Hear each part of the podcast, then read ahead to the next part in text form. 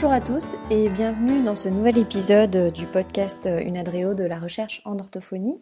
Je suis Lydie Batti-Godin et euh, aujourd'hui euh, mon invité est Anne Lafay qui est orthophoniste et chercheur euh, au Québec.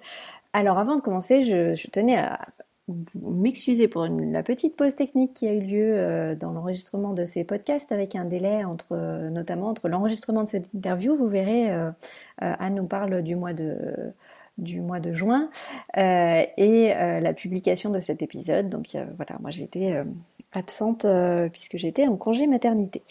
Euh, vous verrez également qu'avec euh, Anne l'a fait, nous tutoyons. Alors tout simplement parce qu'on se connaît bien avec Anne, on faisait partie de la même promotion, donc on est des, copines euh, de promo.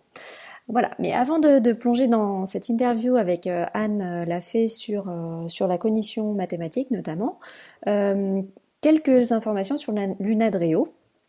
et là où on en est actuellement. Donc il faut savoir qu'il reste des places pour euh, les rencontres 2016 euh, qui auront lieu les jeudis 8 et vendredi 9 décembre de cette année à Paris.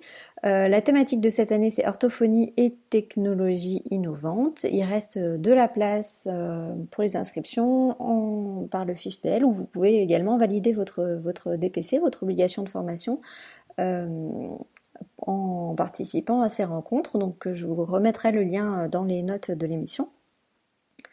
Le deuxième point, c'est que euh, l'appel à communication pour les JNLF de 2017, donc les journées de neurologie une langue française, euh, est encore ouvert pour la journée euh, du Lunadreo. alors, les JNLF, elles auront lieu à Toulouse du 28 au 31 mars 2017 et la thématique pour la journée d'orthophonie, c'est sur les dysphagies neurologiques. Donc l'appel à communication est ouvert encore jusqu'au 15 octobre, il a été prolongé, donc n'hésitez pas à nous envoyer euh, vos propositions de communication.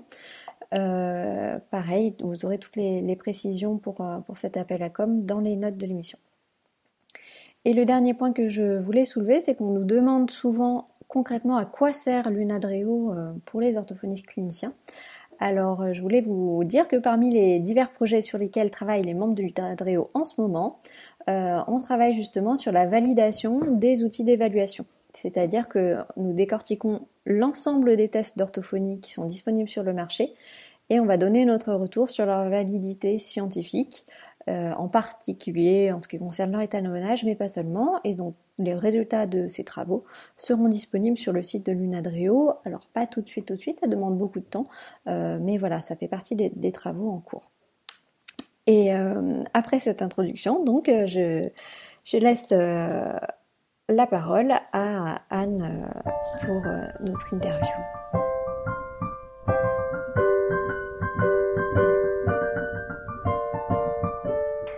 Et donc, bonjour Anne et bienvenue dans cet épisode du podcast Une Adréo de la recherche en orthophonie. Euh, alors, bah, pour commencer, je vais te demander de, te présenter un petit peu euh, à nos auditeurs. Euh, oui, donc bonjour les auditeurs. Donc, moi, je suis diplômée de Lyon, donc en orthophonie, et actuellement, je viens de terminer ma thèse à l'Université Laval à Québec, qui mhm. portait sur les déficits cognitifs numériques impliqués dans la dyscalculie développementale. C'est pas mal mon mon sujet dada, euh, la cognition mathématique, donc c'est ça. Mhm. Et puis actuellement, je travaille au laboratoire euh, langage et cognition sous la supervision du docteur euh, Maximiliano Wilson au centre de recherche de l'Institut universitaire en santé mentale de Québec. D'accord ça prend de la mémoire. Hein. et euh, je suis engagée depuis janvier comme professionnelle de recherche. On travaille sur un projet qui vise à évaluer une intervention qui est basée sur euh, la morphologie mhm. auprès d'étudiants euh, dyslexiques, dysorthographiques au niveau baccalauréat donc au Québec. Donc ça correspond au niveau licence en France. D'accord. Donc du coup deux, deux thématiques de recherche assez distinctes quand même. C'est ça.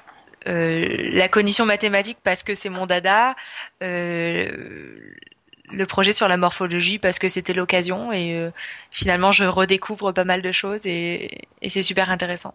D'accord, eh ben, super.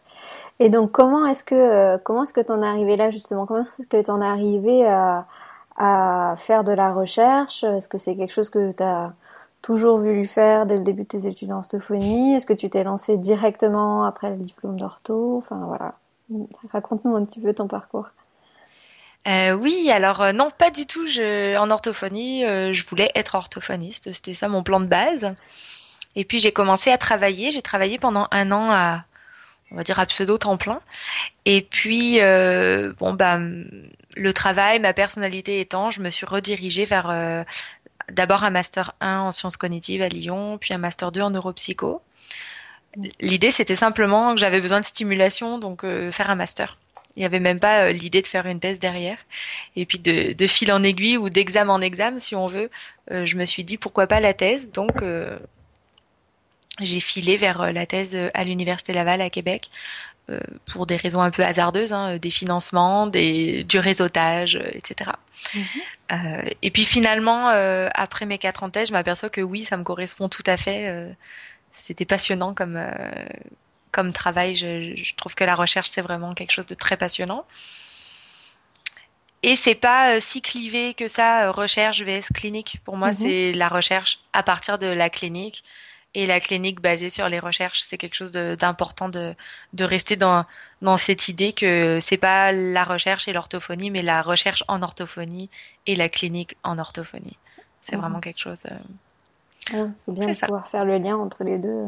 Exact. Et mhm. c'est pas mal ce qu'on manque à mon avis, ce dont on manque euh, à mon avis actuellement, euh, tant sur le plan de la clinique que sur le plan de la recherche, faire des mhm. ponts. Donc on a besoin d'orthophonistes qui font de la recherche. Exactement, tout à fait d'accord. Et euh, super. Et du coup, tu étais parti déjà pour ton, ton master, enfin ton master 1 et ton master 2 déjà sur la cognition numérique ou c'était c'était des sujets un peu différents alors le master 1, j'étais dans un master euh, où on nous imposait de choisir une problématique en lien avec les laboratoires du rattachés au master. Mhm. Donc j'ai travaillé sur euh, la lecture puis la dyslexie euh, à l'étalonnage d'un outil d'évaluation. Mhm. Euh, un peu euh, déçu parce que moi mon plan c'était de repartir en cognition mathématique. J'avais trouvé mon superviseur de recherche, donc euh, bon, j'ai pris ça comme un tremplin et c'est la raison pour laquelle je me suis dirigée vers le master 2 en neuropsychologie qui était beaucoup plus libre. Mhm. Et donc là j'ai travaillé sur la cognition mathématique. J'ai travaillé avec Michel Fayol puis Catherine Thévenot. D'accord. Sur le lien entre le développement numérique puis l'utilisation des doigts chez les petites maternelles. Donc c'était déjà très en lien avec les mathématiques. Ton, d'ailleurs, si je me souviens bien, parce que du coup avec Anne, on a fait, on est diplômé de la même de la même promo. Euh, ton, ton sujet de mémoire d'orthophonie était déjà sur la cognition mathématique. Oui, je travaillais avec euh, Claire-Lise Carvévran, c'était ma binôme, et euh, sous la supervision de Michel Fayol à nouveau. Et on travaillait sur euh, le lien entre le langage et les mathématiques. Et en particulier, on testait des enfants sourds oralistes, sourds signants, sur des opérations non verbales. Puis les, les, résultats étaient passionnants. D'accord. ouais, c'est chouette. Population pas facile à, à, tester, à trouver surtout. Oui. Mais euh, un sujet vraiment intéressant. C'est vrai que c'est une vraie problématique ça de trouver euh, la population pour ces expérimentations. Je pense que les étudiants qui nous écoutent doivent. Euh, le recrutement, je dirais que c'est pas mal la chose la plus difficile que j'ai eu à faire dans mon doctorat. paradoxalement. D'accord. Et du coup, dans ton doctorat, justement, c'était quelle population que tu, euh, que tu euh, recrutais? Oui, on a recruté des enfants euh, en difficulté mathématique mhm. pour trouver des enfants dyscalculiques et des enfants sans difficulté pour trouver des enfants contrôle. Et on est allé les chercher directement dans les écoles. C'était des troisième années de primaire, donc ça correspond au CE2 en France. Donc on est allé dans les écoles parce qu'au Québec, les enfants euh, dyscalculiques sont très rarement diagnostiqués. Donc, mhm. Donc c'était pas possible de passer par les cliniques, euh, les cabinets libéraux, les, les, services. Donc on est allé les chercher dans les écoles. D'accord. Oui, donc effectivement, euh, pas forcément facile à trouver. Mais tout s'est finalement bien goupillé, mais ça a été un gros gros travail mhm. de secrétariat. C'est sûr. On fait beaucoup de paperasse quand on fait de la recherche.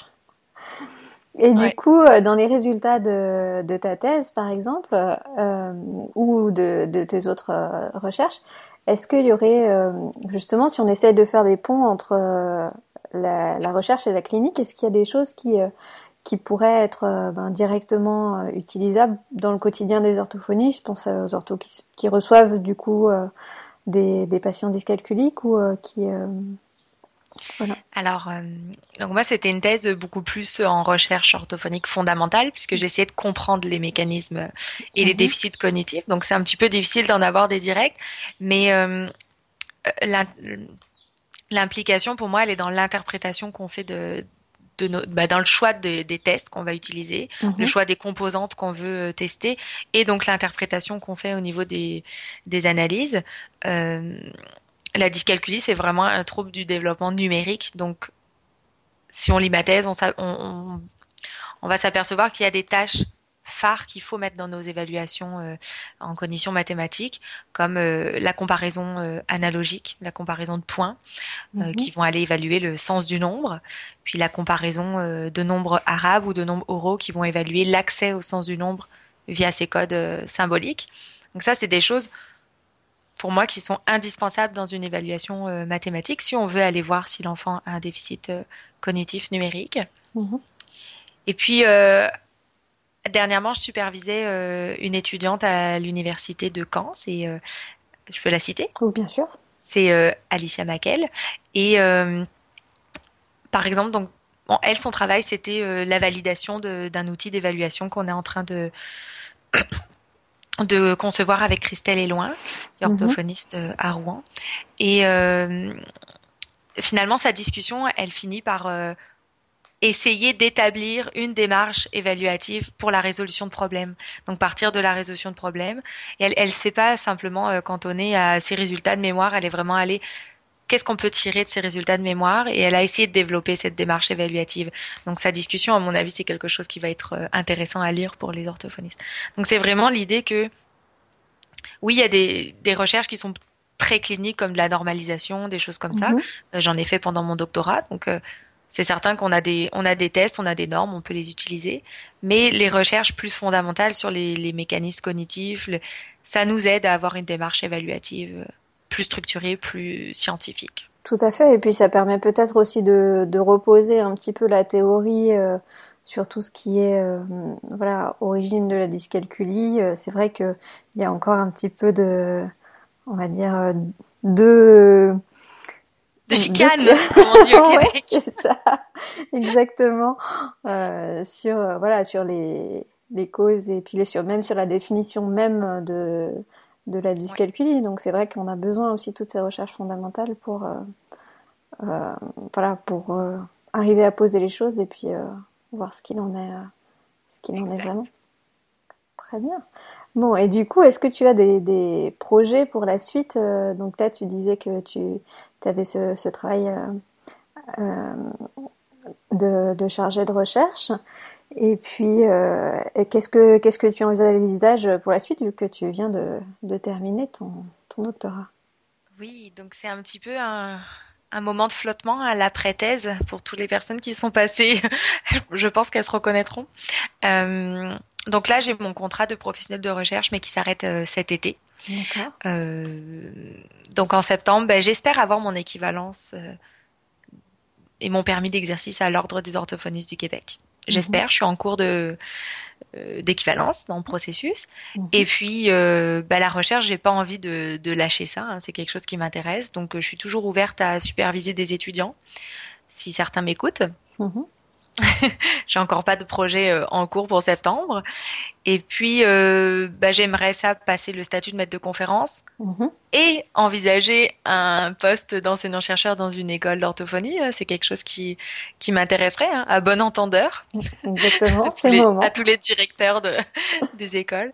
Donc, c'est quelque chose, oui, qui m'intéresserait. Alors, euh, mhm. si on voit loin, être enseignant-chercheur dans une école, puis créer une clinique d'orthophonie universitaire pour pouvoir euh, faire de la clinique universitaire basée sur euh, la science. c'est quelque chose qui... Mais c'est si on voit loin. Il faut avoir des projets euh, à long terme aussi. Mais c'est quelque chose de vraiment... Bah, c'est une pratique que j'ai découvert ici et qui existe en France au niveau de, de la médecine.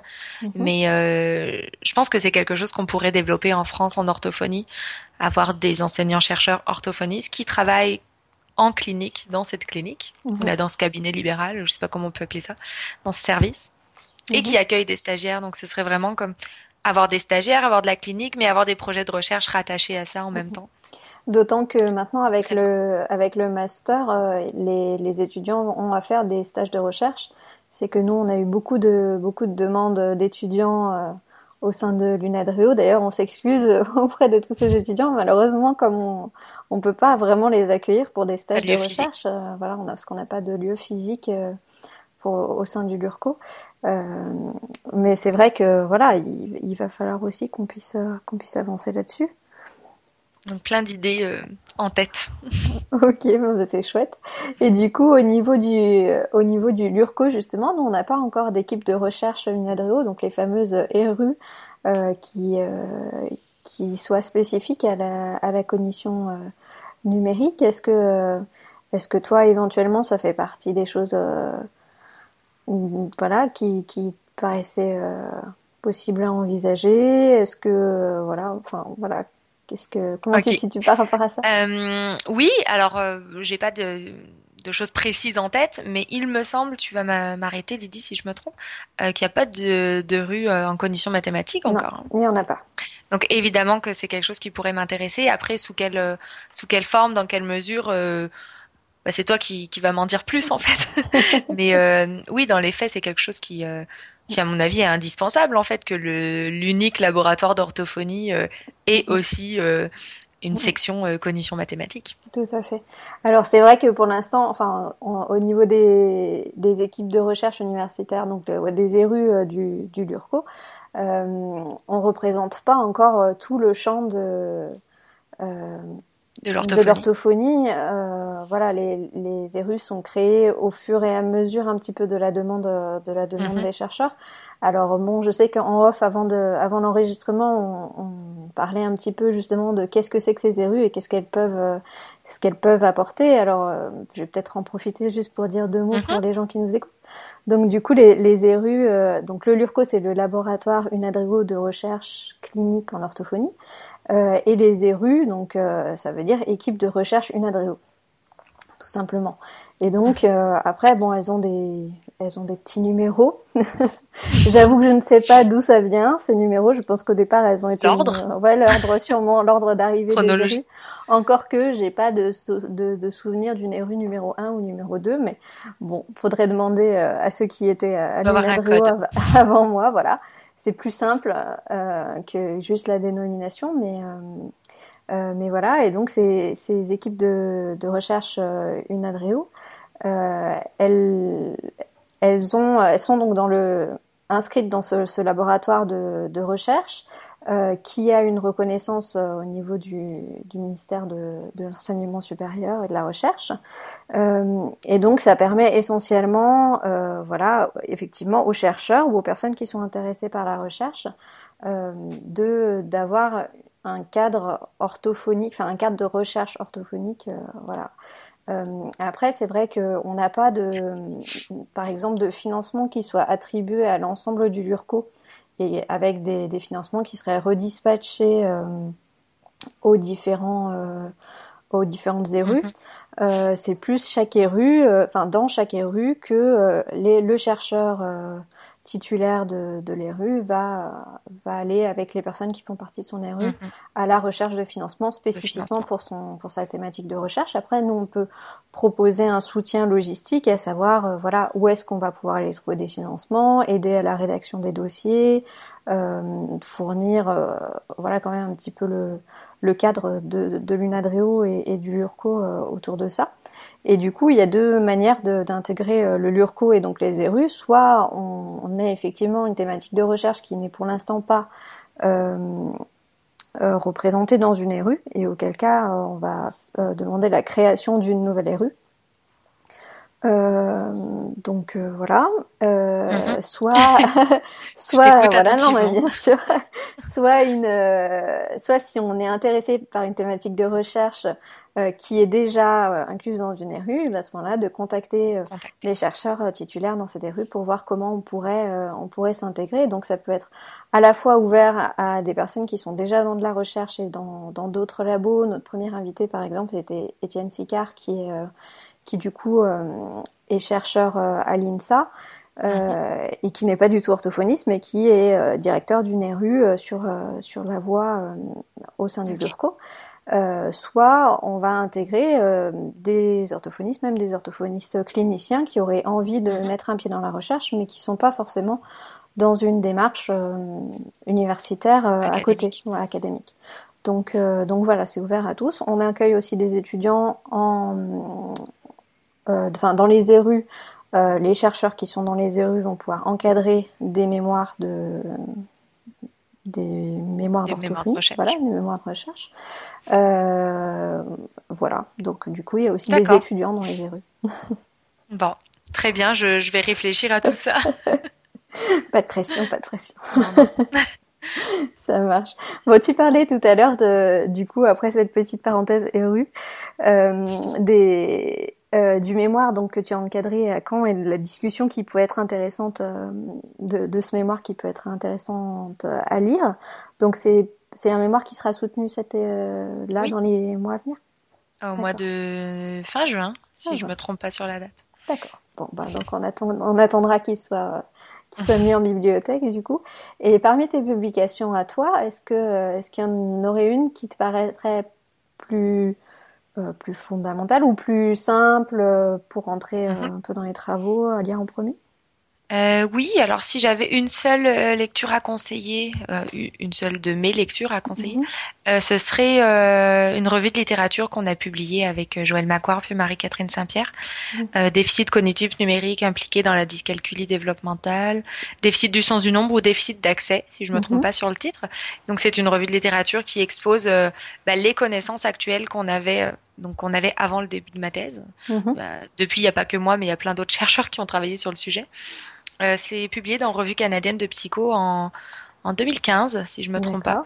Donc ça fait vraiment le, un tour d'horizon et, et ça permet, euh, tu, tu, le disais tout à l'heure, euh, il y a encore des c'est un mauvais mot, mais des querelles, mais c'est pas des débats, on va dire, des débats sur l'origine de, de, la dyscalculie et ça permet d'asseoir les connaissances, voilà, la, la, science actuelle, où est-ce qu'elle en est sur la dyscalculie. Mhm. Donc ce serait euh, pas mal ça que je conseillerais. Et puis bah, pour les plus motivés, euh, ma thèse vient d'être diffusée par l'université. D'accord, bon, bah, tu nous donneras tout ça. Je mettrai dans les notes, euh, dans les notes du podcast. Et puis ceux qui, ceux qui souhaitent aller lire iront, iront rechercher tout ça. Et puis peut-être bah, pour finir, est-ce que, est-ce que toi, aurais, tu pourrais nous dire comme ça un chercheur qui, qui t'inspire ou qui te, enfin voilà, qui qui te motive à, à continuer ou qui t'a ça, c'était pas mal. C'est pas mal la question la plus difficile. Hein. Il y en a beaucoup. Quand on commence à lire, on, on a envie d'en rencontrer beaucoup. Mm On a le droit d'en euh, citer plusieurs. ouais, alors je vais en citer un en francophonie puis un en, en anglophone, si je me, je me permets. Euh, voilà, dans la francophonie, je, je dirais que Marie-Pascale Noël, c'est une chercheuse que j'admire beaucoup. Euh, J'ai lu euh, beaucoup de ses publications. Là, je pense que je la cite un milliard de fois dans ma thèse. Mhm. Et euh, elle publie des choses qui sont novatrices. Elle, euh, ouais, c'est ça. C'est vraiment des, des choses. Euh, c'est pas du réchauffé, quoi. C'est vraiment des choses novatrices qui vont, qui apportent des nouvelles connaissances. Donc c'est vraiment un laboratoire qui, dans lequel j'aimerais ça travailler si, mhm. si jamais. Elle est très active et en même temps, elle est aussi active dans le transfert des connaissances. Donc c'est quelque chose que, que j'apprécie parce que peu de chercheurs le font. Mhm. Et puis, euh, en anglophone, bah, je parlerai de Butterworth. Euh, Brian, c'est un grand chercheur. Euh, toute personne qui, a, qui s'est intéressée à la recherche en conditions mathématiques a lu euh, du Butterworth.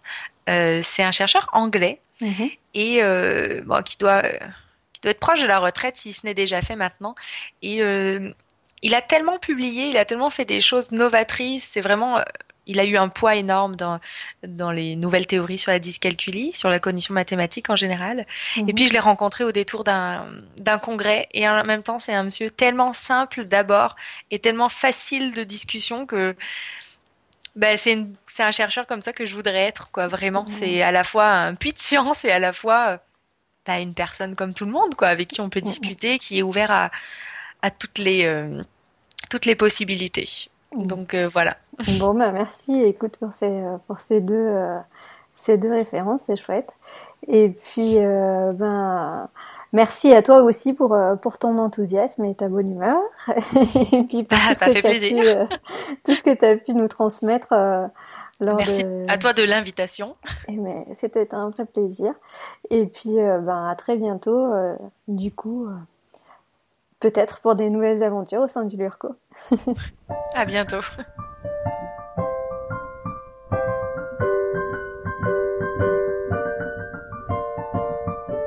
C'est de nouveau moi, donc je reviens euh, exceptionnellement à la fin de cet épisode pour quelques précisions à propos de ce que j'ai raconté euh, sur le Lurco. Euh, j'ai eu depuis des correctifs, hein, des précisions, je me suis renseignée un peu mieux. Donc le numéro des érus correspond bien à leur ordre d'apparition. Il y a eu une érue numéro 1 à une époque qui s'appelait Prise en charge orthophonique des troubles de la compréhension d'un texte lu chez les enfants de CE2 et parmi les participants, il y avait Pierre Ferrand. Euh, deuxième point, et pas des moindres, donc vraiment un correctif important, le LURCO n'a hélas pas de reconnaissance, officielle du ministère de l'Enseignement supérieur et de la Recherche, il est seulement agréé au titre du crédit impôt recherche. Euh, et enfin, euh, le dernier point, c'est que l'objectif du LURCO n'est pas de couvrir tous les champs de l'orthophonie, c'est possible. C'est même déconseillé d'ailleurs au labo de, recherche universitaire d'avoir des domaines de recherche trop vastes. Euh, quand ils sont évalués par euh, l'HCERS, euh, il vaut mieux être très spécialisé dans un domaine précis. C'est d'ailleurs une des raisons pour laquelle on avait réduit le, nombre euh, des rues. donc voilà, mais peut-être quand même prochainement une érue sur la cognition mathématique devrait voir le jour. et puis pour parler un peu mieux de, du LURCO, du coup dans un des prochaines prochains épisodes du podcast, j'accueillerai euh, son directeur, donc Thierry Rousseau, qui viendra nous, nous repréciser tout ça. Merci pour votre attention et euh, à bientôt dans le podcast euh, Une de la recherche en orthophonie.